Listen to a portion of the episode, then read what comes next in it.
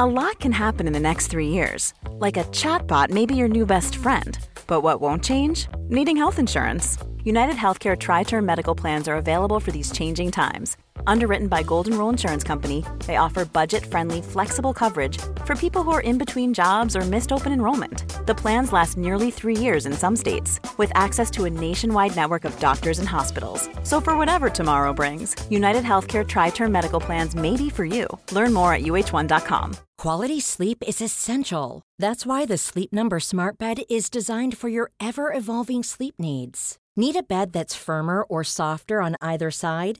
Helps you sleep at a comfortable temperature? Sleep Number Smart Beds let you individualize your comfort so you sleep better together.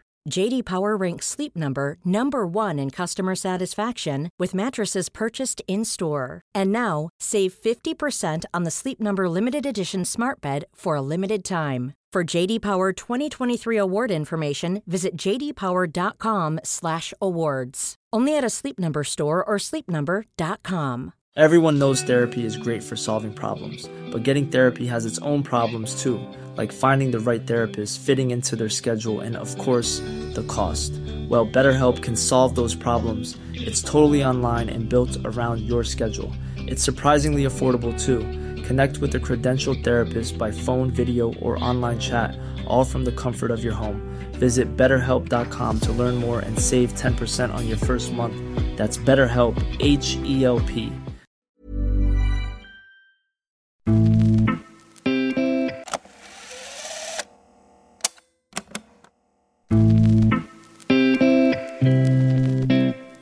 Krisar och en av alla kritiker är tidigare Blåvitt-spelaren Pontus Wernbloom som både har en egen podd och arbetar för Sportbladet. När jag poddintervjuade Wernbloom hösten 2021 tog han med oss på träningen där han gav upp karriären och talade om sorgen över att varken få spela inför supportrar eller med polarna Oskar Wendt och Marcus Berg. Wernbloom beskrev IFK Göteborgs betydelse för honom, vad som var fel på Kamratgården, om att det kommer ta tid att bli en toppklubb igen om varför en ledarroll inte var aktuell. Dessutom berättade Wernbloom om vägen fram till livet som utlandsproffs. Om varför han fick nog av dagislivet i Nederländerna. Om varför ryska CSKA Moskva passade honom utmärkt. Varför Premier League-klubbarna fick nobben. Om den realistiska synen på tiden i landslaget. Om att gå för hårt fram mot lagkamrater för att vilja vinna. Och om nya livet som investerare. Om varför Philadelphia Flyers slukar en del av hans tid.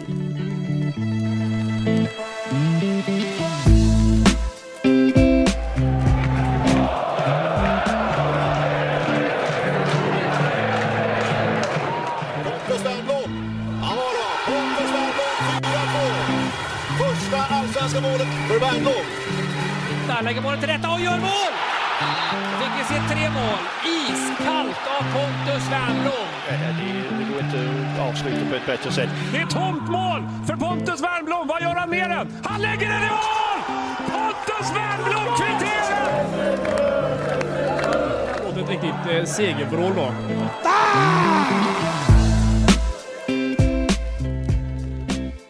Pontus Wernbloom var en av guldhjältarna när Blåvitt senast vann SM-guld 2007. Och sedan försvann han och delar av guldlaget ut i proffsvärlden. Under många år har det sedan talats om att Wernbloom och en del av de andra hjältarna som Oskar Wendt, Marcus Berg och Gustav Svensson skulle vända hem till Kamratgården och räta upp klubben igen.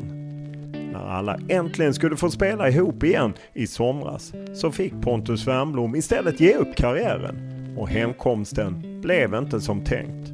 Så slutade det med att en träning så var jag där ute och jag hade ont i knät och det var svullet och så gick jag i kvadden och så drog jag vaden och då sa jag nej nu skiter jag i det här liksom. Det här går inte längre. Det, man får, det tog så åt mig, jag blev så förbannad. Så här, jag kan inte bara, om jag inte ens kan gå och spela då, då lär jag inte kunna springa fullt och göra det heller. Så nu, nu lägger vi ner det.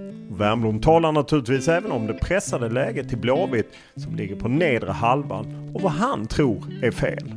När jag kom hem där så kändes det som att så här, den här pressen den, den ska finnas och den ska vara bra men det kändes som att den låg som en våt filt över det istället och att ja, det fanns inte riktigt den, den vinnarmentaliteten som, som behövs. Naturligtvis går vi igenom Wernbloms utlandskarriär med succé i AZ Alkmaar och en rad titlar i CSKA Moskva. Men även om den misslyckade tiden i PAOK där en skada i princip tvingade bort honom från klubben. Jag vet folk som har varit i värre situationer när det inte blir betalt och, och sådär. Där hade inte jag några problem så det, så det var ju lugnt. Men, och till slut så kom vi till en förlikning liksom när vi mer eller mindre bröt kontraktet och jag tror att alla var, var rätt så nöjda med att, med att det blev så i slutändan för att det blev inget bra i Grekland tyvärr. Poddintervjun är naturligtvis mer än det här. Vi pratar om hans nya karriär som investerare, om tiden i landslaget där han aldrig riktigt lyckades ta en plats, om kärleken till Philadelphia Flyers, om hur han var på planen, om den tuffa attityden mot yngre som levt kvar i Blåvitt. Men som vanligt börjar vi med en faktaruta.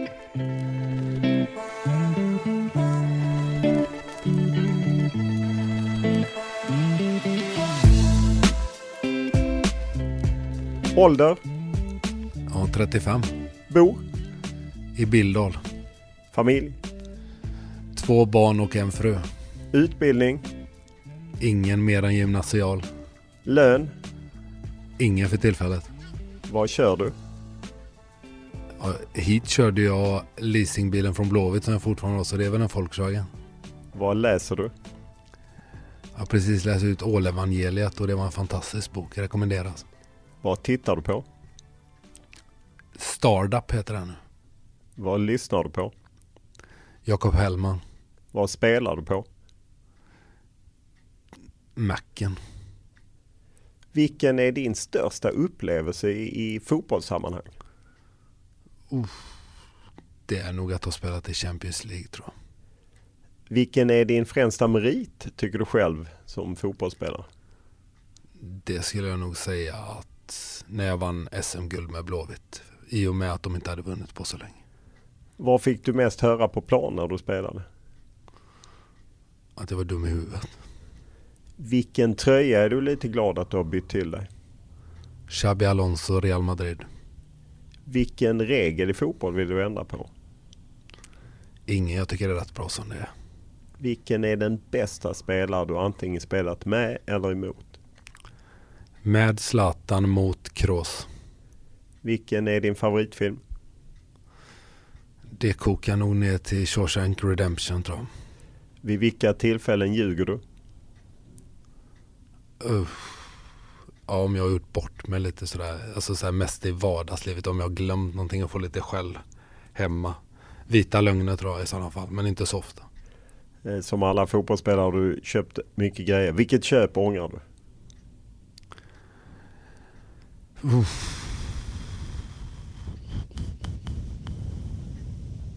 Jo, men jag köpte de här VR-glasögonen när de kom och det har inte slagit riktigt än. Men det, det kommer väl en, en dag när jag kan använda dem. Om vi tar bort eh, idrott och hälsa, vad var du bäst på i skolan? Historia tror jag. I alla fall tyckte jag att det var roligast. När var du riktigt lycklig senast? Men det var jag nog igår. Var det något speciellt som hände? Nej, det var ett, ett innehav som gick till börsen så då var man glad för det. Ja, okej. eh, när grät du senast? Ja, det var nog när jag såg på med barnen alla lingon. Jag kommer inte ihåg exakt vad den heter men Glada Hudiks-filmen där.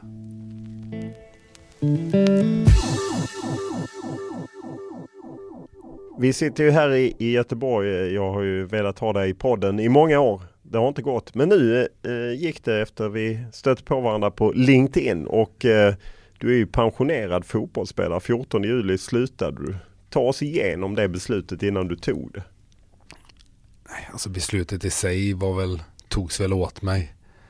Eh, jag eh, har haft ett knä som har krånglat hela året egentligen.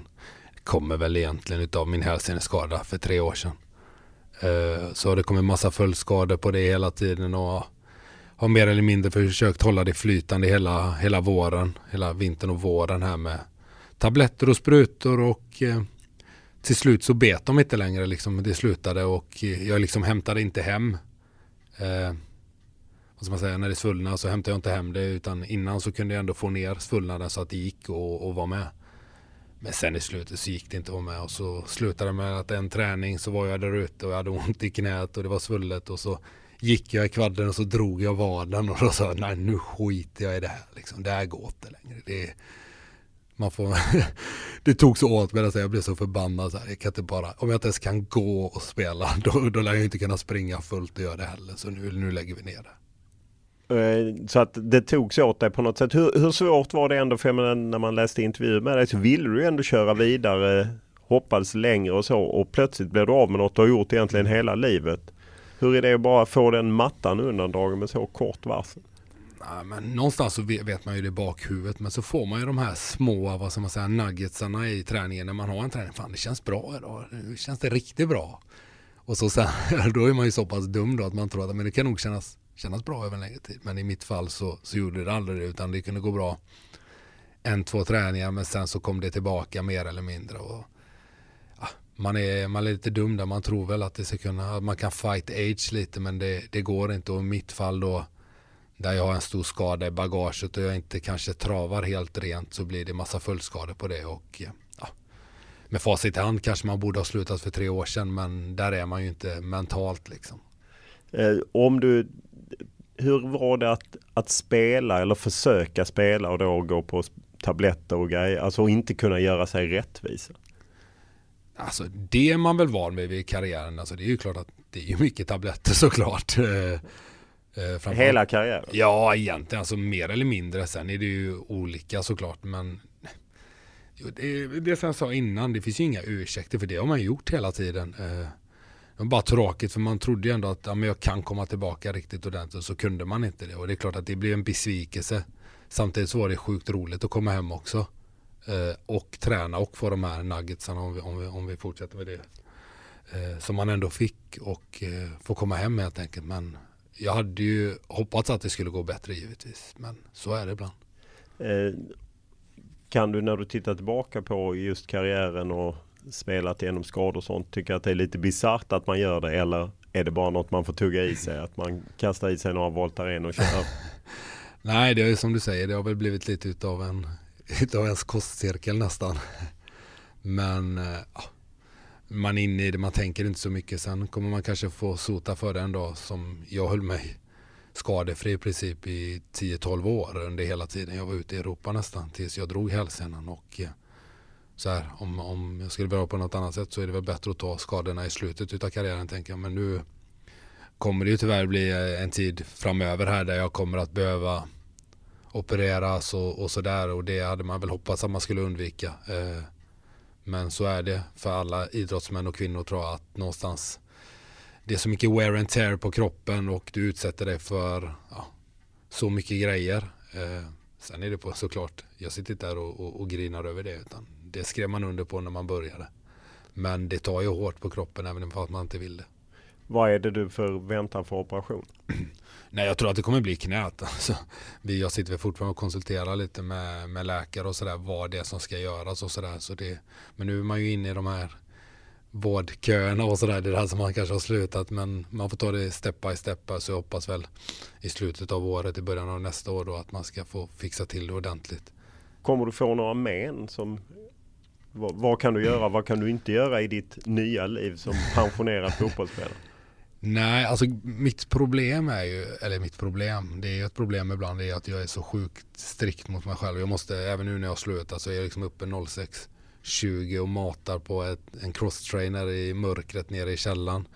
Eh, så jag gillar att vara aktiv och jag har väl sagt det, jag fattar ju också att jag inte kommer bli elitidrottsman igen. Eh, men jag behöver kunna springa, jag behöver kunna röra på mig rätt så felfritt vill jag kunna göra för att jag vill inte kunna spela fotboll igen men jag vill kunna ha ett bra liv. Sen är det ju kanske att jag får skjuta, jag kommer skjuta problemen framför mig givetvis i och med att jag har skit på kroppen som, som jag har samlat på mig. Men eh, jag vill kunna röra mig så, så gott det går och så får jag ta det, skjuta det framför mig helt enkelt och ta, förhoppningsvis så kan jag skjuta det riktigt långt framför mig. Vad var det som hände i, i Grekland? Det var ju december 2018 eh, mot Leva Diakos. Där ja. vad var det som gick snett? Liksom? Nej, ja, egentligen ingenting. Jag, hälsorna gick av.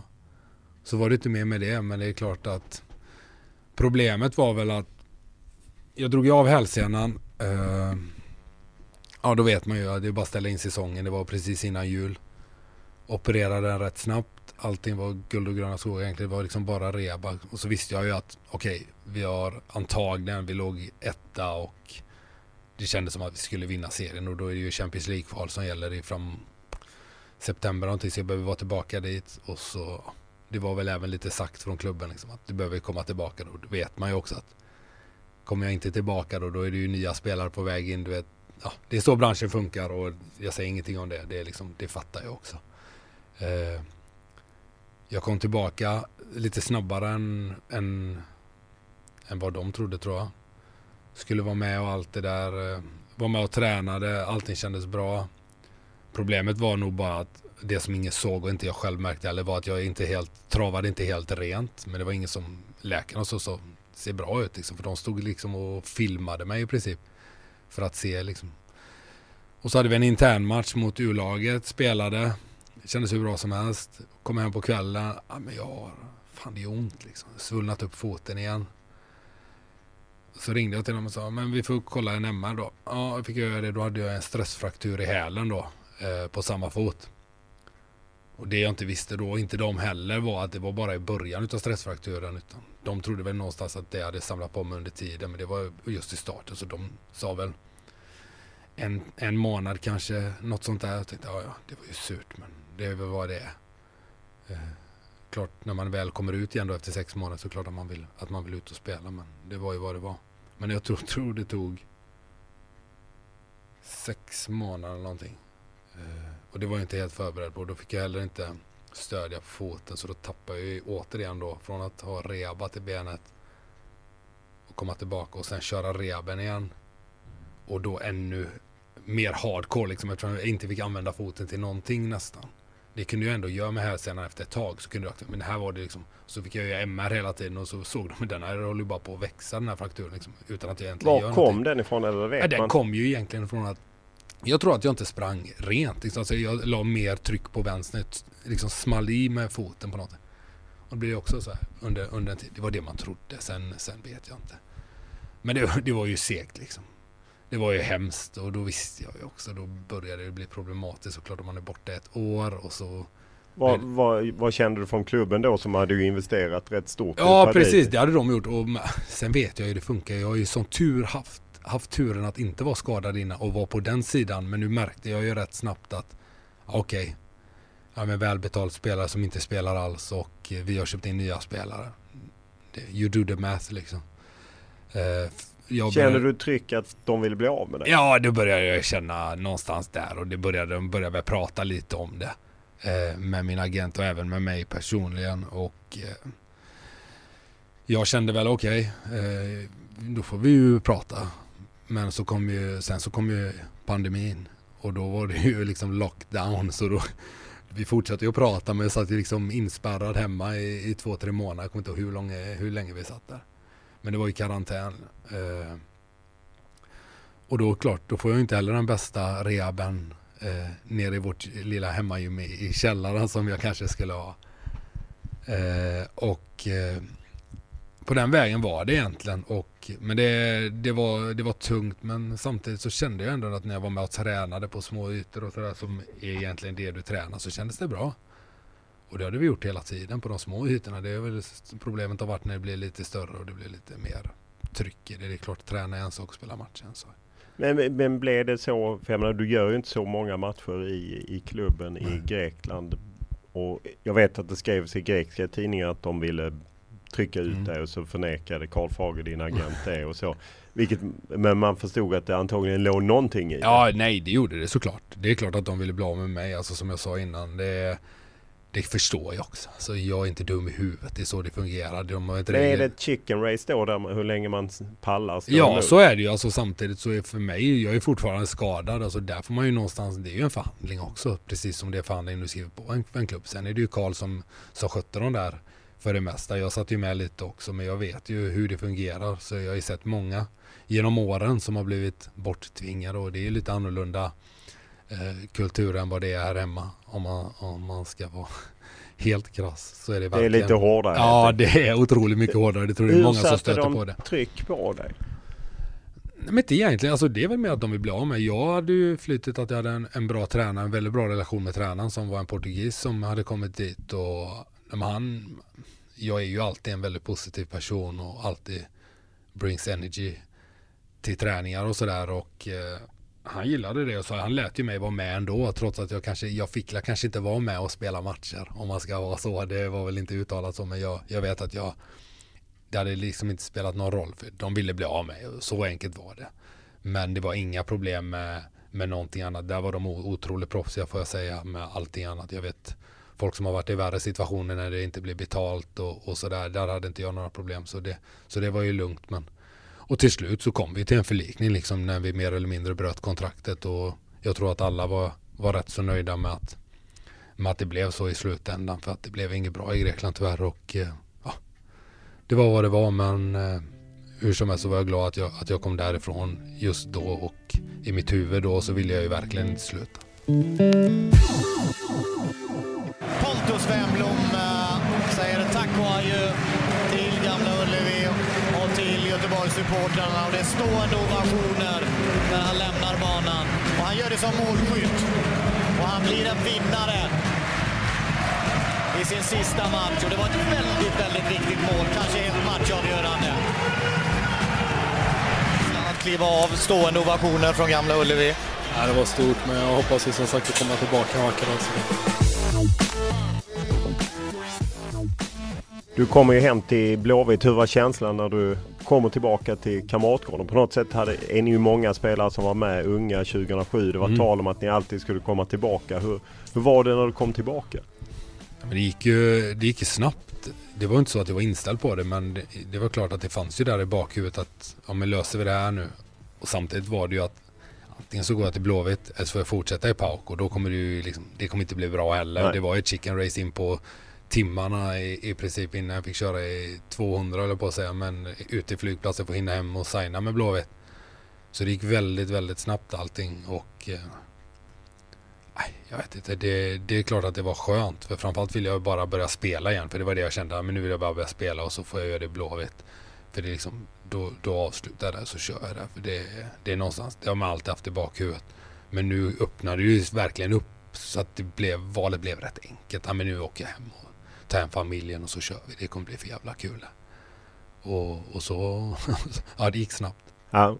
Eh, om du ser tillbaka på den tid du var här, denna korta tid. Eh, var det skadan, var du hämmad egentligen från start? Visste du redan från början att ah, det här kommer bli tufft?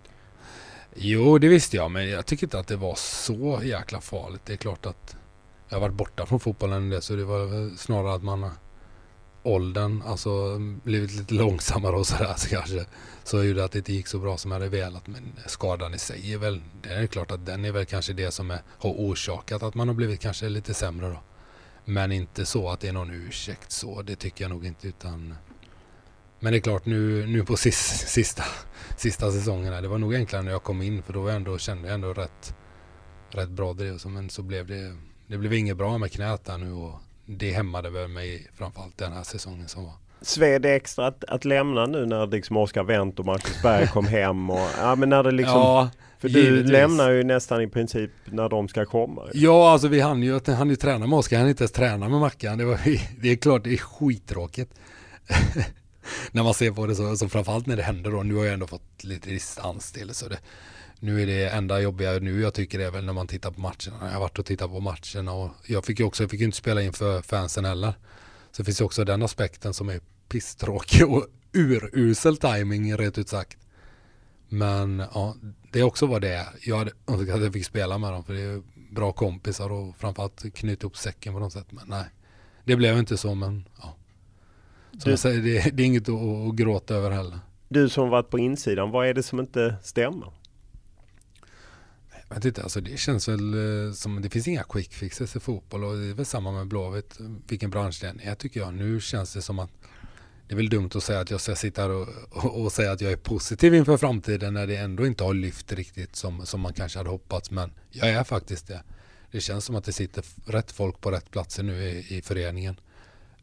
och då tänker du Håkan Mild som Håkan, ja, framförallt Håkan i spetsen och, och även Micke Stare som tränare tycker det lilla jag fick vara med honom är oerhört engagerad och, och kompetent. Så jag är liksom inte orolig. Det, som jag säger, det, det låter ju pajigt när man säger det i med tabelläge och sådär. Men det känns som att det är på rätt väg. Eh, det tycker jag verkligen att det gör. Och jag är glad att det är Håkan som, som, som rattar tillsammans med, med nya ordförande. Verkligen. Så, så jag tror att det kommer att bli bra framöver. Men det finns inga quick fixes utan där Känns hur mycket tid måste man ha innan just man pratar om kontinuitet och så. Mm. Hur mycket tid tror du det krävs innan Blåvitt är, är tillbaka där ju supportrar och jag gissar även ni som spelat där tycker att de hör hemma i allsvenska toppen? Ja, det är en bra fråga. Jag vill ju inte att det ska ta så lång tid, men det gäller ju att man sätter precis som med vilken organisation som helst, att du sätter rollerna först och främst uppe i toppen. Men sen då som jag kan tycka nu då det är att jag tycker att det är väldigt bra uppe att det är rätt folk som börjar komma in och, och ta över och sådär och eh, då gäller det att man får in rätt folk även i spelartruppen och sådär. Jag tycker att den ser stark ut nu men jag tycker nog att man kan göra den ännu bättre såklart och det tycker man väl säkert alltid. Så jag tror att det är mycket det och så Vad är det man saknar i truppen? Men det är väl bredd ibland kan jag tycka. Eh, att, man, att man får till den och att det, att det kommer upp att man får upp de här unga killarna, att de kommer och, knacka på dörren lite mer, att de tar för sig, att de kommer upp och verkligen är redo, eh, om man säger. Eh, jag vet inte, det är klart att man behöver en generation sådär ibland, men man kan inte gå och vänta på den, för man behöver att de kommer upp och att, och att de inte drar direkt. De har ju haft lite riktiga talanger här med Dahlberg och, och Nygren, och med, men de drar ju så snabbt. Vi... Klubben var ju tvungen Ja precis och det förstår jag också. Men man skulle ju i de bästa av världar vilja att de stannar lite och bidrar mer på planen än, än bara till kassaflödet. Eh, kan jag tycka. När vi kom upp så var vi där i några år och fick, ja, det tog det några år såklart. Vi var mycket äldre när vi lämnade och det var en annan tid. Men det är väl kanske det man vill att, att man någonstans spelar ur sig själv ur, ur allsvenskan och att man är med och, och är nästan är bland de bättre spelarna innan man går ut det är önsketänkande såklart för jag förstår hur det fungerar nu för tiden så det är inte så att jag, att jag är dum eller förstår att man inte kan tacka nej till de buden såklart. Var, var satsningen på många av er gamlingar fel på något sätt? Att man tar hem för många, det blir liksom en felbalanserad trupp. Det är ju en del som tycker det. Ja, nej jag förstår att, man, att, det, är de, att det är det man, att man kan tycka och tänka. Samtidigt så vi som är där uppe och, och är med på träningarna och så ser också att det behövs Eh, Eh, och det behövdes framförallt eh, innan också. Och jag tror att det är bara bra för de här yngre, yngre killarna att, att lära sig, inte bara fotbollsmässigt utan även eh, kravbilden som ska finnas på Blåvitt. För det kände väl jag när jag kom hem. Eh, att det kändes inte som att, jag vet inte hur man ska förklara det, men eh, när jag kom hem där så kändes det som att så här, den här pressen den, den ska finnas och den ska vara bra men det kändes som att den låg som en våt filt över det istället. Och att, ja, det fanns inte riktigt den, den vinnarmentaliteten som, som behövs. Det var mer, ibland var det Ja, man kunde vara nöjd. Det var liksom inte så. Det, det, man, man, var inte riktigt så där ledsen som man ska vara när man torskar. Jag vet inte, missförstå mig rätt. Men man behöver ha det där. Det ska svida när man, när man torskar och det ska, man ska vara skitglad när man vinner. Det, det, liksom, det, en sport med känslor i och man får liksom inte lämna ut det ska inte bli ett jobb utan man ska vilja vara där. Man ska inte vara på väg till nästa steg redan utan man, man är blåvitt, då är man där. Och det gäller att få fast det, det som satt i väggarna därför. Ja, var det så när du kom upp eh, i A-laget då i början av 2000-talet och ni vinner SM-guld 2007 men några år där innan när ni är. Mm. Var det en annan attityd på, på Kamratgården då? Ja, sen är det ju så här, det är så jäkla lätt att bli nostalgisk och säga det var bättre förr. Det vet, ju, det vet man ju när man blir äldre för det tycker man ju alltid och, och sådär. Men det är också väldigt farligt att tro att det var bättre förr. Det, fotbollen är bra mycket bättre idag i allsvenskan än vad den var när jag var ung, om man säger, när jag slog mig igenom. Eh, kvaliteten på spelarna är högre och sådär. Däremot så tror jag att själva lag, inte sammanhållningen, men mer individuellt har det blivit nu för tiden att folk, folk är nästan ett steg. De är, är inte proffs men de, är liksom, de har ett, en sån självklar målbild att de glömmer av, man kanske glömmer av ibland att det är just här idag jag ska, jag ska träna och vara bäst liksom, och ska ta en plats i Blåvitt först och efter det ska jag bli bäst i allsvenskan, sen ska jag ut. Utan att man redan är där. Det, det förstår jag också i och med att men det är en sån bransch nu. Det är må väldigt många som ja, mycket ryggdunkningar var du än är i, i karriären. Och eh, det är lätt att man, att man kanske blir fast där och så sitter man där en dag och så har det inte blivit så mycket av det ändå. Och det är det jag är lite rädd för och det är det man kanske försöker påminna de unga killarna om att det är varje dag som gäller liksom och det är, det är 24-7 där du behöver vara professionell. Och sen så, du kommer missa mycket roligt men det får du ta igen sen. Men en del diskussion som ju varit eh, om IFK Göteborg har varit just att ja, men ni har behållit den här lite gamla stilen. Unga tar mm. bollar och mm. du vet vad jag menar. Mm, mm. Eh, och att det kanske varit hämmande för Blåvitt. Hur upplever du det? Är det, är det bra att ha något sånt eller? Den alltså, så kallade uppfostring. Ja, nej jag, jag förstår vad du menar. Jag tror att så här, jag tror inte att det är bra för alla. Eh, det är nog många som har, vad ska man säga, trillat mellan stolarna där eh, genom åren. För mig har det alltid varit bra. Jag behövde den strukturen och den disciplinen framförallt ifrån jag har en oerhört respekt för auktoriteter och sådär och har alltid egentligen spelat bäst under den typen av personer där det är väldigt strukturerat och uppstyrt och eh, där det finns äldre i laget som, som liksom leder by example och, och det här, just det här med att samla bollar och så det tycker jag inte, det tycker jag ändå någonstans är inte bara inom fotbollen men någonstans respekt för de äldre och sådär som jag tycker man kanske håller på att tappa lite nu för tiden. Eh, inte så att någon är mindre värd än någon annan på grund av det utan snarare att man gör det utav med ren hyfs om man säger. Det är väl någonting man försöker ha med sina barn också, respektera de äldre och i ett fotbollslag så finns det hierarkier. Men jag tycker inte det ska baseras på kanske hur bra du är. Utan det kan vi gå efter ålder, hur länge man har varit med och sådär. Utan någonstans att man, har, att man har kvar det här att man respekterar de äldre och däremot inte att man ska vara deras slav eller någonting så utan det, det är som sagt så länge det håller sig till bara bollar och sådär att man förbereder för träning och tar av och sådär så tycker jag att då håller man det på en bra nivå. Sen så tycker jag att allting har gått framåt. Det var ju väldigt mycket hårdare klimat när vi kom upp och eh, det har ju avmattats vilket såklart är bra. Får man väl säga. Eh, var Roland Nilsson, var det ett felval som klubben gjorde lite?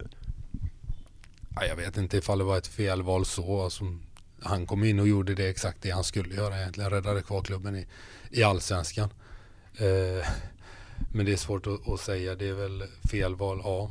Om man skriver ett tre och jag vet inte hur många år de skrev. Så det, är, det är väl klart, i den aspekten är det väl det. Men samtidigt så jag vet inte om någon, någon annan coach, jag vet inte om Guardiola hade gjort det bättre heller. Utan det är ju någonstans spelarmaterialet som vi gjorde inte heller det vi skulle göra. Vi vann inte tillräckligt många matcher. Vi kryssade allt för många matcher. Hade vi satt dit bollarna i, i vissa lägen och sådär så hade det kanske sett helt annorlunda ut. Det är väldigt slumpartat också så jag tycker inte någon skugga ska falla på honom. Eh, men det är klart att tränarna får ju alltid ta skiten. Det är de som är ansvariga och det vet de också om när de skriver på sina kontrakt. Så, så är det. det. Det är som sagt, kommer tillbaka till det igen. Det är branschen och den får man, man liksom, ger man sig in i leken får man leken tåla och eh, tyvärr så tycker jag att tränarna ibland kanske får ta lite för mycket skit. För ibland kan man faktiskt också säga att det är spelarna. Men de kan du inte byta ut 25 stycken bara sådär. Eh, om du ser eh, Blåvitt, hur nära har du följt? Du lämnade och gick till Åsätta för ja, tio år sedan. Mm. Eh, hur nära har du följt Blåvitt under de här åren? Jag har ju alltid tittat mer eller mindre så länge det har varit tillgängligt. Eh, man har ju tur att internet kom igång riktigt ordentligt där vad brukar jag säga det, de förr som bara hade så man, så här payphones och ringa hem liksom. Det, det lät inte allt för sexigt. Men vi hade ju tur att vi ändå kunde följa grejerna.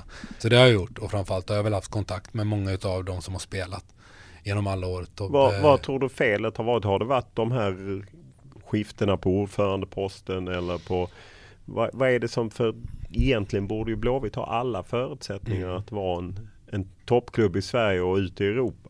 Jag håller med, men det är väl som du säger där. Det är väl kontinuiteten på, på de viktiga posterna som inte har funnits där och eh, byts det ut eh, stup i kvarten och sådär så har jag svårt att se att det inte smittar av sig på laget till slut. Och eh, det är väl det som är. Det är väl inga hemligheter. Så är det, så är det hos alla. Om du ser på de bästa lagen i, i allsvenskan idag. Det är en otrolig kontinuitet i de i Djurgården, i Malmö, i name it. Så det är klart att har du den och du får till rätt folk som vi pratade om innan här på rätt platser så tror jag att man kan bygga något riktigt bra. Blåvitt är ett så pass fint och stort varumärke att de ska kunna vara där uppe. Eh, förstår du supportrarnas frustration som är som ju bygger på att ja, deras tålamod är lite slut efter det har varit många år utan framgångar? Ja, jo, så är det ju såklart. Det, det kan jag förstå. Eh, många av supportrarna har ju upplevt det glada 90-talet som jag själv också gjorde. Så det är klart att eh, pressen på Blåvitt är stor och så ska det vara och jag förstår deras frustration. Samtidigt så måste den vara nyanserad och det tycker jag oftast att den är. Så att eh, så länge det håller sig till, till det så tycker jag att det, då ska de få vara frustrerade. Det tillhör. Finns det någon tanke hos dig att engagera dig i klubben på något annat sätt eller vill du ha lite distans nu när du har slutat? Det jag sa nu egentligen när jag slutade var att jag ville ha en distans till det. Nu vill jag göra något helt annat till att börja med. Sen får man se om det växer tillbaka. Jag tror aldrig jag kommer syssla med någonting som, som aktivt, alltså som tränare eller något sånt där. Det tror jag inte. Jag är för det första inte pedagogisk nog. Och för det andra så är det en otrolig energi och tid du måste lägga ner på just det. Och det tror jag inte att jag kommer göra varken nu eller i framtiden. Men framförallt så behöver man nog ha en distans till det. Nu när jag slutade så sa jag till Björn, det ska inte vara någon jag kan liksom inte gå där uppe och, och hänga.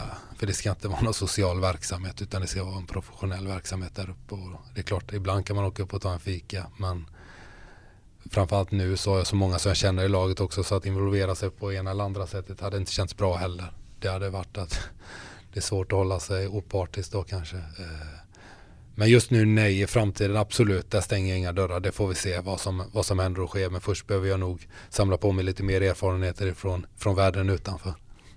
Du kommer ju från Kungälv, Kongahälla och spelade ju seniorfotboll i tidig ålder och på något sätt när man träffat dig en med åren så talar du ju ofta ner dina, ja, ditt kunnande som fotbollsspelare och mer att du levde på inställning mm. och så.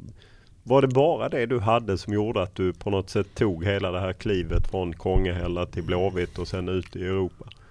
Nej, alltså jo inställningen var väl först och främst och någonstans att inse begränsningarna alltså, och anpassa mig tycker jag nog att jag gjorde rätt så bra genom åren får jag väl ändå säga. Jag gick ju härifrån som någon slags nummer 10. Flyttade till Holland där det bara var nummer, där var ju inte tillräckligt. Ja, jag var inte nummer 10, där blev jag mer än nummer 8. Så blev jag ju såld till Ryssland där jag blev en nummer 6 och då var det bara defensivt helt plötsligt egentligen från att vara någon slags box to box i Holland till att bara stå och rensa framför en backlinje och hålla bollen inom laget. Då var det ju knappt någon offensiv att tänka på whatsoever. Så att jag anpassade mig nog rätt så bra, framförallt i utomlands tycker jag. Eh, och hittade min nisch om man säger där jag behövdes. I, I CSKA bland annat hade vi otroligt många skickliga spelare framåt. Problemet där var att de var helt urusla bakåt. Så, och så tappar de ju rätt mycket boll eftersom de spelar med en hög risk. Så då hittar jag min, min grej där att ja, men jag får vara med tillsammans med två mittbackar så det är vi som ska någonstans fördröja spelet. Och ja, jag lyckades ju med det i sex och ett halvt år där och eh, göra mig själv lite, jag vet inte hur man ska säga men att de inte kunde helt eh, ersätta mig om man säger, för det fanns inte den typen av spelare att tillgå på det sättet. Utan då skulle man nog få lägga om taktiken och så vidare som man hade byggt upp framgångsrikt under många år. Så att jag nischade mig rätt bra om man kan säga så inom fotboll. Har du alltid varit så? När som ung förstod du att det här kan bli något? Att jag kan bli något i detta? Ja, men jag förstod inte att jag, det är så, man har, det är delmål liksom. Jag, jag har nog aldrig tittat för långt fram egentligen utan jag har nog alltid, när jag var i Kongala då var det ju att spela i A-laget. Sen när jag var där då växte man ur den kostymen. Då blev det till slut U-laget i Blåvitt men då hade jag ja men då måste jag ju dominera här så jag kom upp i A-laget. Och så liksom hela tiden delmålen liksom. Man växer ur kostymerna om man, om man inte tittar för långt fram. Om man har någon form av grundkapacitet och talang. Vilket jag givetvis har haft, annars hade det aldrig kunnat gå. Men det visste jag ju om. Och så ja, men man växer ur kostymerna. Till, till slut så stod man ju som 23-åring i allsvenskan och kände att nej, men jag, jag kände mig redo. Jag kände mig att det, det, här, det här grejer jag lätt. Och så ut till Holland och fruktansvärda sex första månader och wake-up call och Guds nåde där. Eh, när man såg hur jävla bra alla var. Eh, och då tänkte man det här kommer aldrig gå. Men så tog det sex månader så till slut så började man hitta sin grej där också. Man behövde inte vara som alla andra utan de har köpt mig hit för att jag ska vara den jag är. Och då ja, blev det två år där. Sen hade man, kände man att nej, men nu börjar det bli dags här med. Det känns bra här men nu får vi hitta på något nytt och så kom Ryssland och då kändes det också bra. Så att aldrig titta för långt eh, fram helt enkelt utan hela tiden? Ja det låter kanske lite Nej, flummigt det... och, och, tråkigt svar men jag tror att det, jag har nog varit rätt bra på att stanna upp där liksom och inte sväva iväg.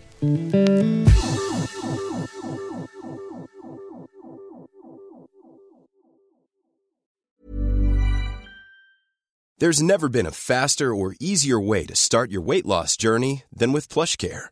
PlushCare accepts most insurance plans and gives you online access to board-certified physicians who can prescribe FDA-approved weight loss medications like Wigovi and Zepbound for those who qualify.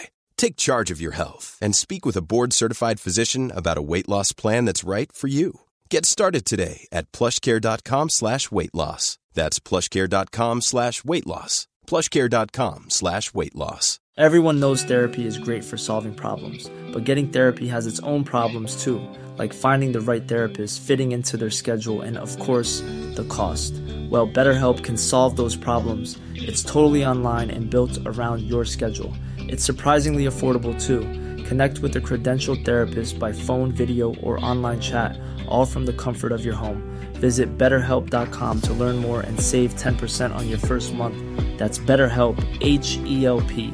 Quality sleep is essential. That's why the Sleep Number Smart Bed is designed for your ever evolving sleep needs. Need a bed that's firmer or softer on either side? Helps you sleep at a comfortable temperature? Sleep Number Smart Beds let you individualize your comfort so you sleep better together. JD Power ranks Sleep Number number 1 in customer satisfaction with mattresses purchased in-store. And now, save 50% on the Sleep Number limited edition Smart Bed for a limited time. For JD Power 2023 award information, visit jdpower.com/awards. Only at a Sleep Number store or sleepnumber.com.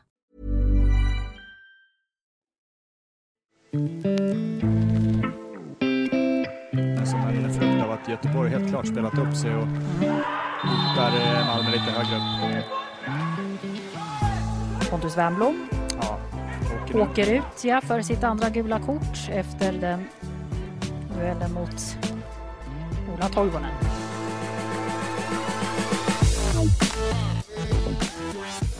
Jag läste ett eh, fint reportage i Offside Johan Orenius när han träffade dig i Grekland och du pratade om det här att eh, framförallt att det, det viktiga för dig var att vinna. Liksom. Mm. Att, eh, att det var det viktigaste av allt och på något sätt svårt att kanske glädja dig åt att andra vann och liknande. Ja. var, var kommer det ifrån? Nu? Jag vet inte. Alltså jag tror väl att man är det har väl vissa bara. Det märker man med vad man än gör. Vissa har ju svårt att torska och jag är väl en av dem. Alltid sedan jag var liten grät väldigt länge när vi torskade. Jag kunde inte förstå hur någon kunde vinna över oss. Det är väl därför jag aldrig har sysslat med någon enmanssport heller. För jag behöver ha en grupp som någonstans kan stötta upp en så man kan göra det med. Så man kan glädjas med och, och gråta med. Eh, jag vet inte vad det kommer. Jag tror att det är liksom Vissa är nog födda sådana mer eller mindre. Och vissa, det finns ju de som, som allting bara rinner av och det kan man ju avundas ibland också. Som liksom varken är, är glada eller ledsna när man vinner eller förlorar. Och ja, det kan jag avundas ibland men sån är jag inte och det är väl dumt att försöka vara något annat. Hur, hur var du som lagkamrat? Jag menar man har ju sett när du skällt lite på unga och ja. liknande. ja. ibland var jag nog tuff sådär. Alltså jag vill ju ändå någonstans tro och jag hoppas att de som jag har spelat, det är klart att det har blivit, det har hänt grejer liksom, man har skällt och skrikit på folk och men någonstans med good intentions eh, hela tiden. Det har alltid varit för att laget ska, ska vinna. Sen absolut, det kan ha varit, varit fel men jag har någonstans försökt att hålla det till inte att om någon är dålig eller slår felpassar utan snarare om någon är sämre än vad de behöver vara. Man kan ställa olika krav på olika spelare. Det viktigaste är att man är där mentalt men om man inte märker det då kan man kan man nog då kan jag ändå någonstans känna att då ska de ha sig en, en hår en hårtopp. ja. kan, kan vi som inte är i omklädningsrummet kan vi liksom är det så att vi fattar inte det liksom? Att det är helt okej, okay, det måste man köpa där. Det blir ju, jag skrev lite om det, om Zlatan och ja. landslaget. Ja. Det blir ett jävla liv och ja. eh, kring det och så. Är det så att vi inte fattar det eller kan man ibland faktiskt gå över gränsen? Jag tror absolut att, att jag har gått över gränsen ibland och då får man ju någonstans kanske då se till att det inte händer. För det första får man kanske be om ursäkt. Det är väl en bra, bra start på det. Men det händer ju när det är känslor. Och i och med att det är känslor in, inblandade så är det inte alltid att det blir rätt. Det är, som sagt om man går till vanliga livet så är det inte alltid det blir rätt när det, när det är känslor inblandade. För då slutar du kanske att använda hjärnan som du ändå har satts där av en anledning. Om du förstår vad jag menar. Och eh, då gäller det någonstans att efter det, hur hanterar du det? Eh, och där tycker jag nog att jag har varit rätt så bra.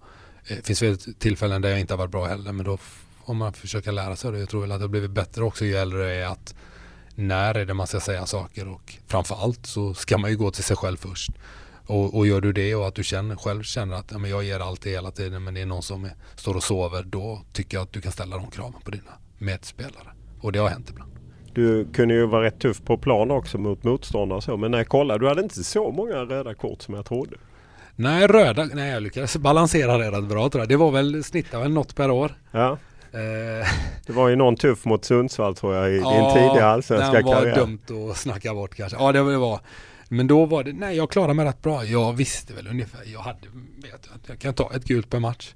Framförallt i, i Ryssland så var det otroligt påtagligt men där var det mycket sådär taktiska gula och så, sen får man ju hålla sig då för man vet ju också att det värsta som finns, det finns ju ingenting som kan göra så förbannat som när någon i ens lag tar rött kort.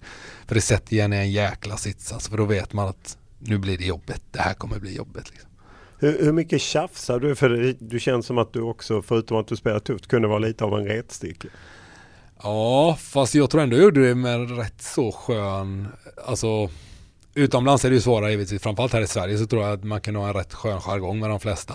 Eh, som man vet också som, som, som tjafsar emot och sådär men det är klart jag var nog sällan den som var mest övertänd som var så här. Det finns ju de som inte går att prata med som är i något eget universum och de bara Vad är det här? Hur, hur, kan du komma till den platsen där du är nu? mentalt. Det, det kunde jag aldrig riktigt förstå. Men jag tror att, jo visst, kan nog trycka på lite knappar här och där. Det gjorde man väl. Det var ju också som sagt för att vinna. Allt för att vinna. Ja. Voorzet, goede bal en een mooie goal zeg van AZ. Schitterend doelpunt, 27e minuut. Een strakke trap van Brad Holman, binnengeknikt. Hoeft er alleen maar tegenaan te lopen door Pontus Wernbloem. Ja, ЦСКА выходит вперед. И вот, пожалуйста, передача Расмуса Эльма и удар головой Понтуса Вернблума.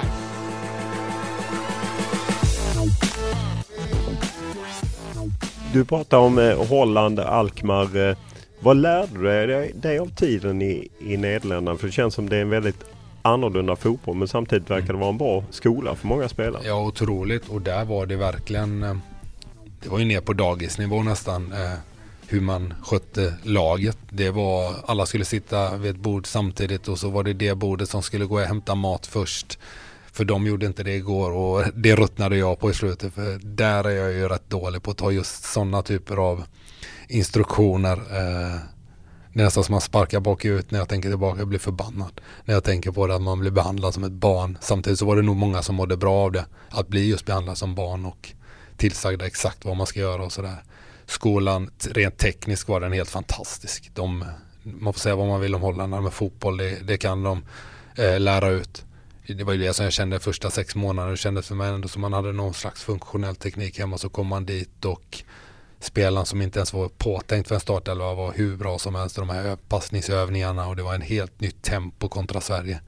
I passningar, i, i allt egentligen, tekniskt utförande. Så där lärde man sig väldigt mycket och just vikten av att hålla bollen inom laget och sådär. Och det var någonting jag hade saknat och där kände jag att där tog det fart ordentligt. Hur, hur pallar du det första halvåret när man kommer ner och känner att man inte riktigt hänger med och det, det var ju ändå en hyfsat hög prislapp och mm. liknande. Ja, men det var väl lite det som var grejen också. Det som oroar mig lite idag är ju att många inte går för höga prislappar. Och sen förstår jag att det är agenterna styr rätt mycket. Men jag kommer ihåg att min agent Karl Fager sa till mig när jag var lite nere där nere. Jag liksom bara hoppade in och det gick väl bra så men jag fick liksom aldrig riktigt start och vi hade ett väldigt bra lag också ska jag säga. Så. Men då sa han, du de har lagt x antal miljoner på det. Du, du, de kommer satsa på det till slut utan det är någonstans, de har ju köpt in dig för att de ska bli av med någon annan. Det kommer komma, det är så det funkar här. Och det är så det funkar ute i Europa och med det i ryggen någonstans så började jag ta det lite lugnare och började väl kanske träna lite mer extra för att förbereda mig ännu mera för vad som komma skulle och till slut så kom ju chansen då. Vi hade ett tränarbyte och då gick det rätt så snabbt. Och då var man inne i det och, och så sen spelar man. Och eh, ja, efter det så fortsatte man att spela så det var perfekt. Eh, när du lämnar AZ för Ryssland då hade du lite andra anbud också. Ja fast det var lite mindre. Det var inte några stora grejer utan, men det var väl lite surr. Men det var ju framförallt på vintern. Vi ledde ju ligan när jag drog från AZ så det var ju lite så här. Ja vi ledde ligan över Ajax och vi hade ett riktigt bra lag. Eh, och då var jag så här, ska jag verkligen så? Det är klart. När jag, vi var på semester i Dubai och så kommer, ringer Karl och säger du CSK vill köpa dig nu. Och så börjar jag prata och så börjar han ju prata givetvis om, eh, om kontrakt och sådär. Då så sa jag till Nina, okej okay, men vi måste dra nu. Jag är 25, 26, 25 tror jag. Ja men nu drar vi, det är inget snack. Det, det är otroligt är kallt att säga så, så kanske jag bad knappt om henne, hon har fått hänga med liksom. Så vi måste dra. Så enkelt Beroende på kontakt? Ja, givetvis. Och det är väl ingenting att hymla med, men så är det. Och så är det, så är det alltid nästan. Och vad stod det på kontrakt? Det var ju bra mycket bättre än vad jag hade och jag visste att okej, okay, om man räknar på det då. Du räknar på, jag tror jag skrev fyra och ett halvt år. Och så liksom, ja, så gör man matten och då är det rätt enkelt att säga, ja men det här tar vi. Och sen var det Ryssland och jag var först där och det var väl, ja, du vet ju det finns ju en, en syn på Ryssland här hemifrån som inte alltid är helt rättvis. På många, många gånger den det men många, många gånger är den inte det. Och man åkte ju ner med den väldigt så man blev positivt överraskad ändå får jag säga. Framförallt eh, när vi väl kom in i det. Det tog ett bra tag men när man väl kom in så var det, var det verkligen rätt val och det är ingenting jag någonsin skulle undra, eh, ångra. Vad var det som var gjorde att det var rätt val om vi tittar på det som var utanför planen? Vad var det som du, ni lärde er uppskatta? Nej, alltså framförallt att det var en sån stor stad som det egentligen är. Det är inte många som känner till, eller känner till Moskva. Ja, man, man har inte varit där i och med att det är rätt svårt att åka dit. Men den citykärnan är helt enorm. Det finns, kan göra vad du vill. Utbudet av allt är helt, helt enormt. Sen finns det andra saker som man inte riktigt uppskattar. Bland annat trafiken blev en grej som var som tog många år att lära sig hur, hur man skulle ta sig till grejer. Och, och sådär. Men det löste vi till slut också. Det var, ilandsproblem liksom men samtidigt så var det en väldigt stor del la man att sitta i trafik och ja, komma från Sverige kan vara, det kan vara på, påfrestande så jag går, går, inte upp i varv här hemma direkt längre när jag får sitta i tio minuter i trafiken som folk kan göra när de hänger på tutan. Och... där var det några timmar. Fanns det någon tanke att liksom gå till ett land som ändå är ah, politiskt eh, regimen lite ifrågasatt eller tänker man inte så som fotbollsspelare? Nej, det gör man inte. Det, det avståndstagandet tar man inte. Så enkelt är det. det jag har ju varit med på match när det har kommit ner. Kadyrov kom ner dansandes i, i Marskaskala när vi var där och spelade i cupfinal. Vad gör du? När, vad ska du göra? Ska du ta ett ställningstagande där? där... Kadyrov är Ja, Tjetjeniens eh, ledare. Mm. Ja, det är svårt. Vad, vad, ska du göra då? Ska du ta ett ställningstagande där och inte hälsa på? Vad, är, vad, är man, vad ska man göra liksom? Du blir också satt på pottkanten. Man vad tycker du om det här? Och vi har ju stött på varandra ett par gånger genom åren och det är så jävla svårt att svara på vad, vad gör man? Ja visst, det borde man kanske göra. Man gör det inte. Det, jag vet inte vad det är. Om man kokar ner det till det som fotbollsspelare. Det är så inrutat. Det märker man ju framförallt nu när man är efter att man, liksom, man gör det man blir tillsagd och man ställer inte så många frågor. För om du börjar göra det så kan du nog bli oftast en belastning. Och, ja, då är du inte med längre. Eh, sportsligt så går det otroligt bra. Ni vinner mycket och det spelar mm. Champions League. Hur, hur var det att, att, komma till en klubb som vann, eh, närmast prenumererade på titeln? Ja, nej, som du säger, det var ju det som var. Om man säger valet var ju okej, okay, jag kanske någonstans får man ha den här vad, vad är jag för spelare, hur gammal är jag, vad står jag, vad kommer jag kunna bli? Ja visst, jag kanske kan gå till England och spela i ja, i mitt fall då pratar jag enbart för mig själv. Jag kan spela i ett av eh, bottenlagen. Riskera att åka ur, aldrig vinna, möta de här bra lagen, United, City. Eller så kan jag gå till, till Ryssland och eh, förhoppningsvis spela Champions League och få stryk av dem där istället. Så för mig var valet rätt enkelt där. Och det kändes som att det alltid var rätt val, för även när jag hade eh, erbjudande så var det alltid CSKA. Det kändes bättre. Där kunde man få vara med och fighta som För att vinna. under tiden så har du liksom anbud från Premier League? Ja, jag hade väl i princip kunnat eh, gå om jag hade velat. Men jag kände ju att nej. Vad var det för klubbar då? Nej, men det, det var ju som sagt i, i botten kan man väl ändå säga. Eh, bottenlag, det var ju absolut inga, inga toppklubbar. Så då, då var valet rätt så enkelt för mig att stanna kvar där också. För att som sagt, att prenumerera på titlarna. Vi, vi gjorde det bra också. Vi hade bra lag framförallt och en, en stomme som var väldigt bra. Vi hade de äldre ryssarna framförallt. Det var ju regler där på fem utlänningar i laget men vi hade ju målvakt plus backlinje som var ryssar i princip. Så vi kunde ju köpa upp ett riktigt bra anfall och Zenit hade de offensiva spelarna men det vet ju alla att de defensiva spelarna vinner ju alltid. Så vi lyckades alltid att nästan vinna. Jag tror vi vann tre av sex år i alla fall och då hade vi utav sjätte störst budget så att eh, vi gjorde det bra samtidigt som vi hade ett riktigt bra lag. Och som, som du säger, man fick vara med i Champions League, det var ju det häftiga. Sen fick vi ju åka på riktigt mycket pisk där, men ja. Men det måste det det, du gjorde en klassisk debut mot eh, Real Madrid. Mm. Mourinho blev arg och du gjorde kvitteringen och Ja. skavde på lite på Kakao Company. Ja. Ja, men- ja det, var en, det var en bra första match i alla fall. Sen så tycker jag att steget från Sverige till Holland var mycket större än det jag sen tog ifrån rent fotbollsmässigt kontra Holland till, till Ryssland. Där var det ungefär samma skulle jag säga. Så jag blev rätt chockad. Jag var i, inte chockad men jag kände ju direkt när jag kom till Ryssland, ja men här kommer jag kunna spela. Det är lugnt. Medan när jag kom till Holland första träningen jag gjorde från det att jag kom från Sverige, då var det så här, åh herregud, hur ska det här gå? Om de behandlade er som dagisbarn i, i Nederländerna med allting Mm. eh, struktur. Hur var det? Man skulle ju ha en bild utifrån att det är liksom hårda tag i, i Ryssland. Ja, absolut. Men där hade vi en tränare som var helt underbar. Han mer eller mindre gav oss Det är total Slutsky. frihet. Ja, jajamän. Eh, som är Ruben då. Eh, han gav oss fullständig frihet egentligen. Eh, mot att vi presterade. Och kunde du inte sköta dig, jo absolut, då blev det andra nyper. Men om du skötte dig och, och sådär, du skulle träna klockan 12 varje dag. Infinna dig och du skulle vara bra på matcherna. Och var du det så var allt guld och gröna skogar. Och för mig passade det rätt så bra för jag är sån att jag sköter mig. Eh, ja, bra och är professionell och har alltid varit så jag tycker nog att den, just den ledarstilen och så passade mig utmärkt som han var där. Sen kunde han vara tuff och när det var match var det match och sådär men utanför skulle vi ha kul så det var grym. 92.15 på klockan. Källström ett långt inspel i straffområdet mot Ibrahimovic panna. Och så går bollen för Elm som skjuter! I mål! I mål! I mål! Rasmus Elm gör fullständigt osannolika 4-4 för Sverige i Berlin mot Tyskland. Svensk fotbolls största mirakel! Jag banne mig någonsin Ralf. Det är fullständigt otroligt Sverige kvitterar till 4-4 efter 92-30. Fullständigt osannolikt ögonblick i svensk fotbollshistoria.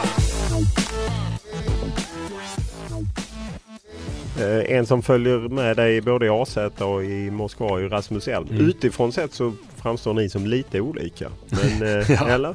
Ja det var vi men vi blev ju Det var ju det Rasmus kom ju Jag gick ju till AZ jag var redan klar för AZ inför u Sen skrev han på nu i slutet utav det fönstret Ja vi var olika vi framförallt eh, olika spelare Men sen så eh, ja Vi har kamperat upp alla och jag önskar att det blev lite längre men han vände ju hem ifrån CSKA efter tre år eh, Fantastisk människa och fantastisk spelare Lite underskattad kanske? Ja, jag skulle säga som så här att under sina bästa stunder när han, när han kom till sig rätt ordentligt och han fick vara skadefri och allt det här. Då var han en helt fantastisk spelare. Jag kommer ihåg en gång mot City. Vi torskade borta mot dem. Men då kom han in i halvlek och var nära och i princip, då hade han inte spelat på fyra månader tror jag var nära. Han snurrar med Yahya Touré och de här gubbarna och Silva och de här på mitten. Fan, vi vinner ju den här matchen bara på grund av att han har kommit in liksom. Så under sina bästa stunder var han helt fantastisk. Och synd att han inte fick en längre karriär faktiskt om du tänker tillbaka till Ryssland, är det något som sticker ut? Några speciella händelser? Fick, kunde man få bonusar och sånt om de var nöjda med er? Ja, men det hade man ju. Det var inte så. Det var inte så. Vi var ju ett seriöst lag, om man ska säga. Jag har haft turen också att spela i sådana som måste förhålla sig till Financial Fair Play och sådär. Så att det, det, finns ju det finns ett reglemente för att få vara med i turneringarna. Eftersom vi oftast var framgångsrika och var med i turneringarna så fick vi ju eh, så var vi tvungna att hålla oss där. Men det är klart att vi, vi hade ju bra betalt för att vara fotbollsspelare. Ja. Det är klart vi hade det. Och såklart ju, desto bättre det gick desto det var ju bonusbaserat mycket också såklart och vi var framgångsrika så det är klart att det fick en boost ekonomiskt också. Låg skatt också? 12 procent? Ja, man, ja, man, det, det, det, det var väldigt lågt. Ja, just då tyckte man väl om det såklart. Det finns väl nackdelar med det med såklart. Det, det var dyrt för, för de som hade pengar var det bra såklart. Mindre bra för de som inte har det givetvis. Slarvar boll över sidlinjen, får ändå fram mot Sebastian Larsson med straffen, sätter fart ner mot korten, kommer ett inspel. Kommer Niklas Mål! Pontus Wernbloom!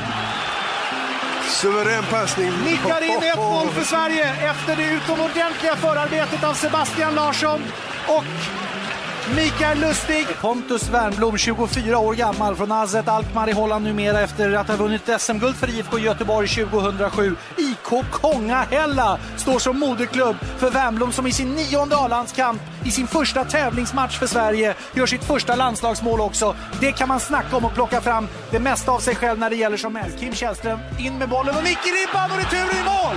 Det är mål. Sverige gör två mål Wernbloom. Och det är Pontus Wernbloom som gör sitt andra mål. Efter att Sverige nickat bollen i ribban så kommer 2-0 i den 73 minuten. Ja, det är Pontus som nickar bollen i ribban också. Och går på egen retur. Vilken story, vilken saga, vilken historia, vilken berättelse. Pontus Wernbloom gör två mål i sin riktiga tävlingsdebut. Pontus och Zlatan, varsågoda och berätta hur det känns. Grattis till att börja med. Tack.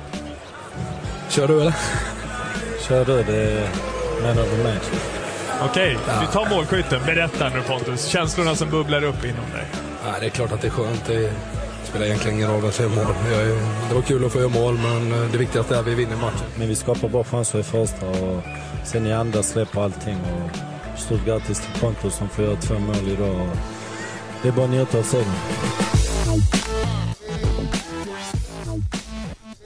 Om man eh, tittar på din landslagskarriär så framförallt minns man ju genombrottet 2009 när ni kom U21-generationen. Mm. Eh, Max Berg, Ola Toivonen mm. och du och Bjärsmyr och Gustav Svensson och så gjorde ett fantastiskt eh, hemmamästerskap även om ni föll här tungt i närheten mot England. Eh, så på något sätt hade man ju stora förhoppningar på er i A-landslaget. Mm. Det tog lite olika tid och, och även för att du fick en bra start mot Ungern med två mm. mål. Så det känns som att du aldrig tog den där platsen. Nej, och det gjorde jag inte heller. Det är väl inga, inget att ljuga om heller. Nej, det blev aldrig som jag själv hade hoppats heller. Det är klart man hade hoppats att man skulle spela mer och, och sådär. Samtidigt så gjorde jag det inte tillräckligt bra när jag fick chansen. Så jag vet inte, det är väl inte egentligen mer att säga om det. Jag tog inte riktigt chansen där och eh, precis som jag gjorde kanske i klubblagen då där jag tog chansen så gjorde jag inte det i landslaget och det är klart det är bittert och tråkigt. Eh, men där har man väl egentligen bara sig själv att skylla. De som spelade gjorde det bättre. Var det också för att det inte riktigt fanns plats för, en, för dig som, alltså en, en, det fanns inte en roll för mm. dig i Hamrens landslag? Ja, så kan det också ha varit. Alltså, rent historiskt om man ska se, se på det, min karriär så har jag väl egentligen aldrig ett 4-4-2 har jag väl aldrig egentligen spelat särskilt mycket eller särskilt, gjort det särskilt bra när jag har gjort det. Det har väl varit mer när jag har spelat på ett tremannamittfält eh, som ja, någon, någon av rollerna egentligen men men mer så har jag alltid egentligen tyckt att det är rätt så så. Det var samma i Blåvitt egentligen när jag slog igenom också. Jag spelade lite i början men sen gick jag upp som forward. Eh, och sen så började vi spela med tre mittfältare innan jag begav mig till Holland. Så rent så så så har jag väl aldrig egentligen varit någon 4-4-2 spelare. Det låter väl lite dumt, det borde man väl kunna eh, vara tycker säkert de flesta men det är lite annorlunda att göra det och jag tycker nog själv personligen aldrig att jag var tillräckligt bra i det heller. Du har ändå gjort eh, 51 landskamper. Två mål, bägge ja, mot Ungern. Ja, precis. Ja, men det var väl rätt mycket från bänken också. Det är klart att man visste ju när man skulle snöra på sig skorna. Det var ju när vi tog ledningen då kunde man värma upp lite mera. In och låsa. Eh, det var ju sällan om vi tog led eller om vi, om vi låg under matcher då behövde man liksom inte oroa sig.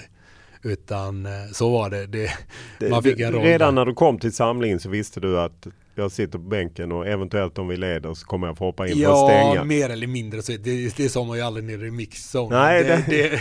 Det, är ju någonting annorlunda såklart och det vet man ju. Det, det är dumt att säga någonting annat. Sen gör man ju det givetvis för det blir ju någon slags ja, man dansar ju där nere i mixzone, man vet vilka frågor som kommer och ja, man träffas varannan dag och så. Vet man vad man alla ska vet, slänga fram? Alla vet vilka frågor som ska ställas ja. och det vet ni också. Så det, man kör det där. Det, det blev ju två EM 2012 och 2016. Mm. Sen slutade du. När du såg Janne Anderssons resa och jag menar, du kände ju flera av dem som var med. Bland annat Max Berg och Gustav mm. Svensson. Så, kände du inte att du slutade för tidigt? Att du kunde kommit in i det gänget och startat om? Jo, det kanske man kan. Fast samtidigt så jag behövde sluta. Jag, som jag sa, nu har jag en, en kropp som är mycket wear and tear på. Men jag kände väl också någonstans att att energin börjar, alltså, man behöver ha den där liksom entusiasmen, alltså granens galna entusiasm. Och jag kände väl i, framförallt i sista mästerskapet där när vi var där att fan det är bättre att någon annan får vara det. Jag tycker inte att det är så kul. Jag är här och sparrar i princip och jag tycker inte att det är det är bättre att lämna över det för att jag, det finns bättre saker. Jag kan vara hemma och liksom slicka såren från säsongen istället för att det är ändå hårt att vara med i landslaget. Det är hårda träningar. Så jag behövde ha den där tiden till att Ja, det är en lång samling. Ja. Med ett EM och ja, ja, spelar så är det ju sex veckor. Nej, men det blir någonstans. Ska du gå med, jag var ändå med i åtta år eller något sånt där och så känner du att men jag, kommer, liksom, jag kommer ju inte spela liksom och, och så här. Sen är det ju inte bara det, men jag kände att jag märker rätt snabbt på mig själv också. Jag har alltid en jäkla energi vad jag än går in i, i vilket rum det än är. Och har jag inte det, då mår jag för det första inte själv bra, men för det första vet jag att det blir inget bra mot någon. Då är det bättre att man, att man inte är med. För landslaget ska ändå vara en så, ett ställe där, där de bästa ska vara med. Och framförallt ska du vara, älska att vara där. Och det har jag gjort hela tiden. Men just där kände jag att nu är det dags. Det är faktiskt dags nu. Och det kändes som att det valet var rätt. Och sen har jag ju följt däremot dem på på, från tvn och det har varit en helt fantastisk resa får man ändå säga. Som ja, hur överraskad är du? Jag menar nu slutade ju inte bara du utan det var Kim Källström, mm. Isaksson, Zlatan slutade ja. efter.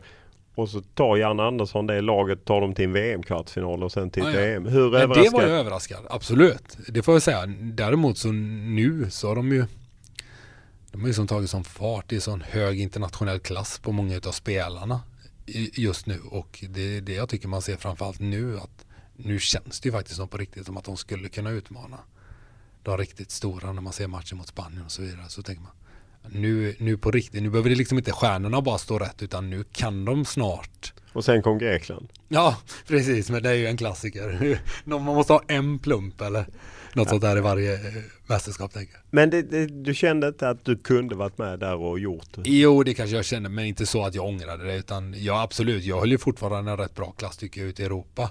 Men samtidigt så det kändes som rätt beslut och jag behövde Fan jag gjorde varenda träning och spelade varenda match i, i tio år där ute. Jag behövde ha den där tiden. Jag kände kroppen, inte så att den började säga nej men jag kände mig sliten liksom. Varje återhämtningen varje år som gick tog lite längre tid. Fan, håller på med den jävla webb-tv. Det är pisstråkigt. Kolla någon på den skiten. Seri seriöst nu, helt ärligt jättemånga ska... Du, du, du kollar väl på det? aldrig gjort, kommer nog aldrig göra heller. Det är dagens attack på webb-tv måste man säga. Ja, lägg ner det.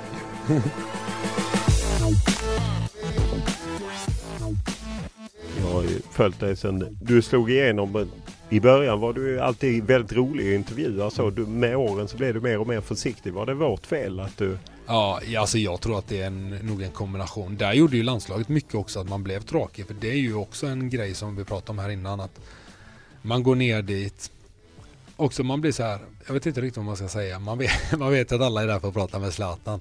Och så blir det så här, nu, ska vi, nu, nu är det din tur att gå ner och ställa dig där. Och så ska du ställa dig och så och så är det ju, du är ju, du, ja, med all respekt för många av dina kollegor, det är inte alltid alla är pålästa om, om rysk fotboll, vilket jag förstår också, för det är, det, det är ingen som vill läsa om det, det är ingen som vill prata om det.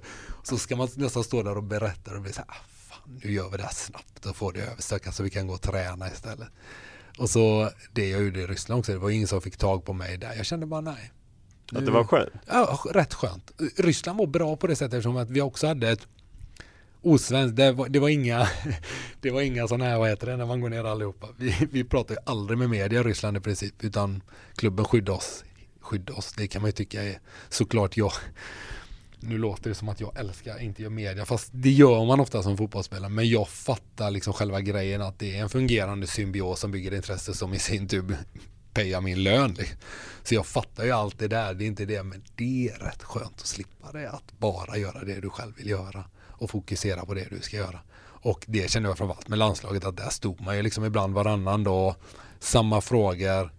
Eh, ah, jag hade kunnat sätta mig själv, liksom, spela in svaren i förväg och gå ut och lägga eran sådana här, vad heter det, den där ni spelar in på, spela upp med den Ja, ja, ja. i princip. Du visste? Ja, och då blir det ju, det kan jag ju tycka har alltid odlat ett litet självhat mot en själv också. Att man, liksom, man säger grejerna som ska sägas. Ja. Fast det är inte alltid egentligen att du kanske tycker så. Och det kan jag, det odlar ibland, i alla fall hos mig, ett självhat ibland. Så ja, man säger vissa saker också så man, för att man, man vet att om man säger egentligen Vad som- man- om man säger vad man tycker eller vad Mm. man tänker och så här, ofta så här sitter man på bänken och det är inte alltid man är svinnöjd såklart.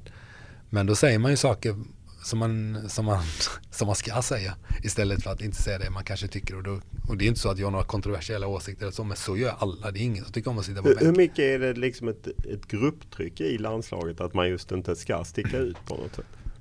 Nej, jag tror inte det, det är inte landslaget. Det är nog över, över, överallt egentligen. Det är klart att sticker du ut och, och sticker ut haken då oftast då så sker det en reaktion. Så här. Jag tror inte att landslaget är specifikt i sig utan, utan alla lag. Och eh, det är klart att ska du börja gå ut och, och gnälla och sådär det, det brukar sällan tas emot väl och jag har aldrig gjort det heller och jag tycker inte att man ska göra det.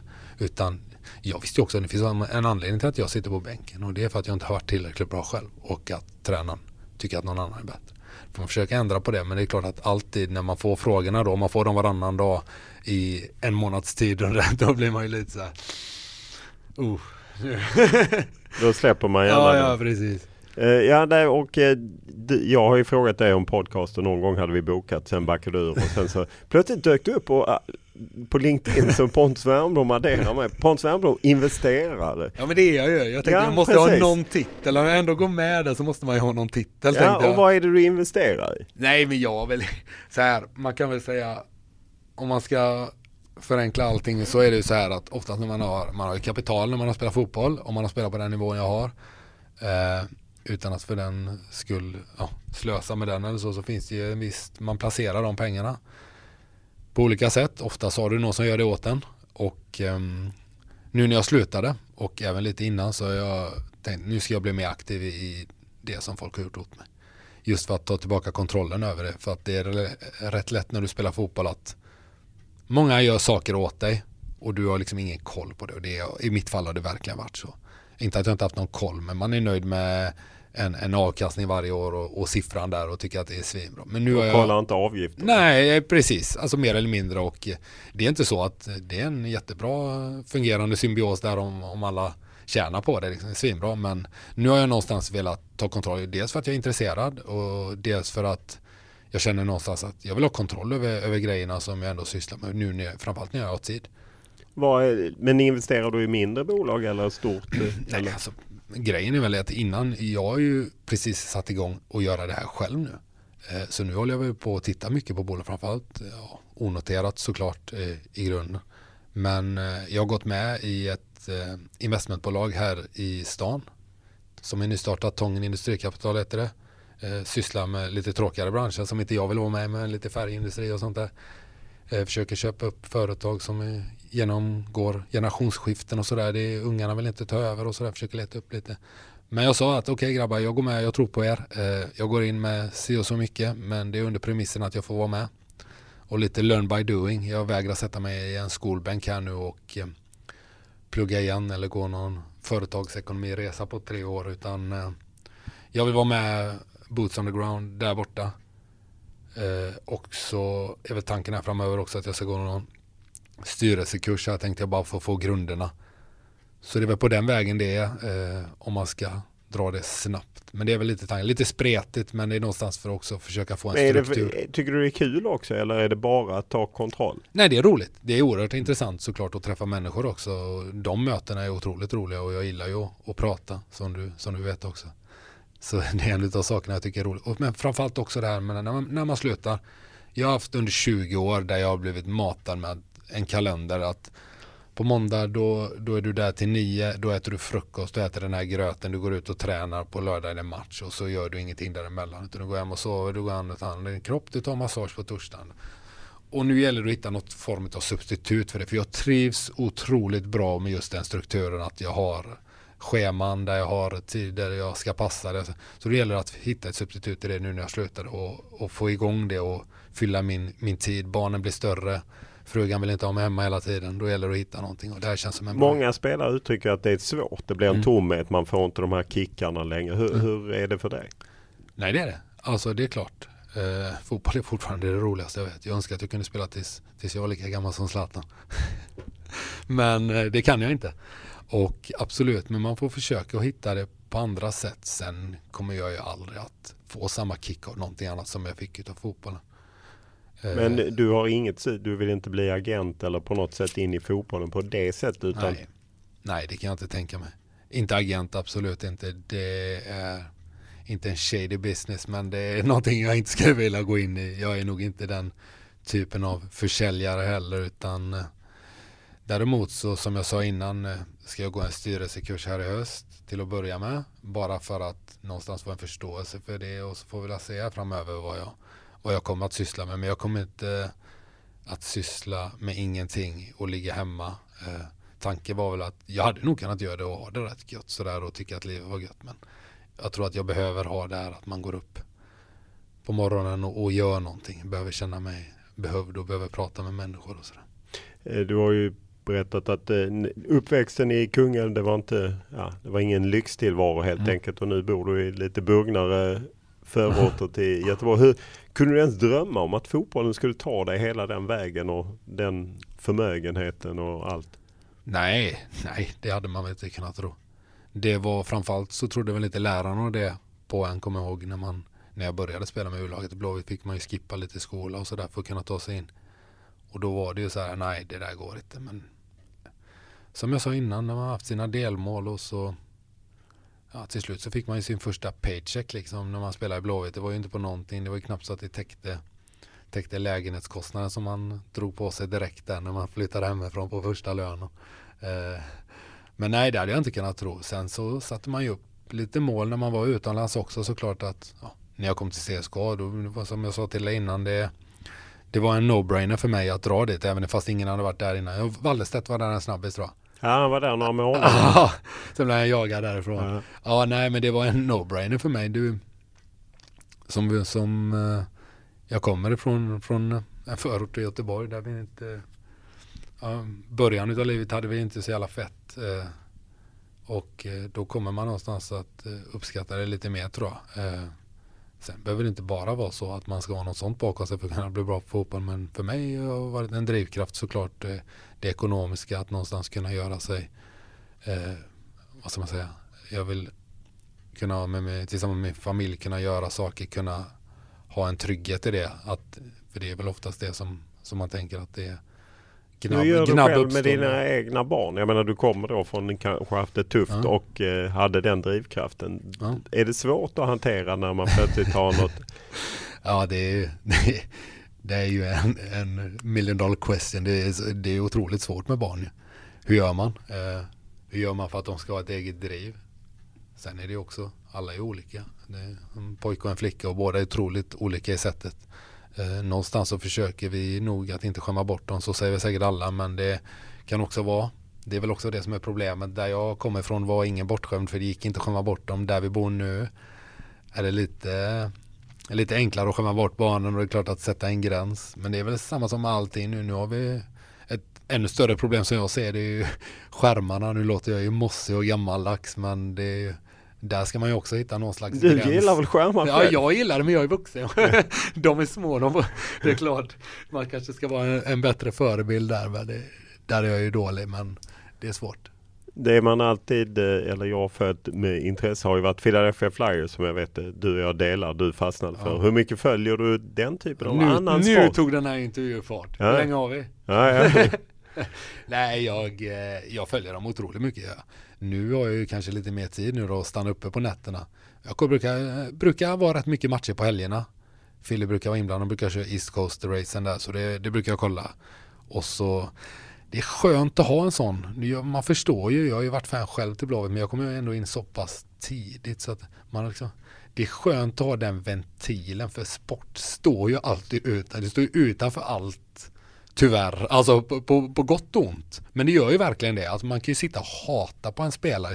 Samtidigt har jag varit i den situationen och tänkt vad fan hatar ni på mig för? Alltså, det är så otroligt tveg. Alltså, det är märkligt men det är, det är en skön ventil att ha och framförallt har hockeyn blivit den nu på sistone då när jag varit ute alla år att ja, det är skönt och det är nästan lite skönt ibland när det går dåligt för dem. För då, då kan man få det också, då kan man gnälla på det. Om Ja, det bara precis. går bra, det är inte heller helt roligt. Man vill att det ska vara en bumpy road och gå bra till slut men Man vill vinna i, på ett sent segermål i en Exakt, skitmatch. exakt. Snarare Ja, än någon gärna vara utspelad också. Ja, precis. Men är, det, är det det laget du ägnar dig mest åt? Eller har du andra liksom lag som, där du får ut den här? nej, det är väl det är dem. Det är dem och så är det eh, Blåvitt, Blåvitt såklart. Men det är, det är lite ångest att att kolla på det. Det är fortfarande rätt så färskt. Så när jag varit på matcherna så det är först då man saknar det riktigt ordentligt tycker jag. Vad är, det, vad är det som lockade med Flyers? Så här, jag kommer ihåg att jag satt i, i Holland och kolla mycket matcher. Jag kollade liksom på den matchen som, som var på tv just då. Framförallt på helgerna. Men så och det var rätt mycket, mycket, mycket filler på tv. Så fastnade jag mest då för Claude Giroux när han var, när han var yngre. Eh, fortfarande Claude, han är en husgud hemma. Eh, så det var på den vägen och så gillade jag sättet de spelade på. De hade sköna profiler och så började jag kolla lite på som, du, som vi har diskuterat innan på Broad Street Bullies dokumentären bland annat som jag kan rekommendera på YouTube. Eh, där man får en helt, helt, det passar mig som handen i handsken kan man väl säga. Eh, ett tips till alla som lyssnar. Eh, Ja, om ni är lagda åt det Ja. hållet. Det är ju det är långt från dagens värderingar. Ja, precis. Ja, jo, absolut. Och de kör väl moneyball fast åt andra hållet egentligen. De, de är jättedåliga och tar in brunkar bara och lyckas vinna på det. Så det. Ja, det, är, det är ett fascinerande lag och en fascinerande stad. Har du varit där och kollat? Nej, faktiskt inte. Jag, nu har jag ju tid tänker jag. Så, men nu är det ju en pandemi som står i vägen tyvärr. Ja, just det. Men efter det får du dra dit. Det är det jag tänker. Ja, stort tack för att du tog dig tid. Tack Ola. Investerare. Veckans podd är producerad av Anton Toft och klippt av Daniel Eriksson. Och som vanligt vill vi gärna ha era synpunkter, tankar, idéer, önskemål eller vad det nu må vara. Enklast är alltid att mejla mig olof.lund.tv4.se eller skriva till mig på Twitter eller Instagram. Och då är det Olof Lund i ett ord. Stort tack för den här veckan!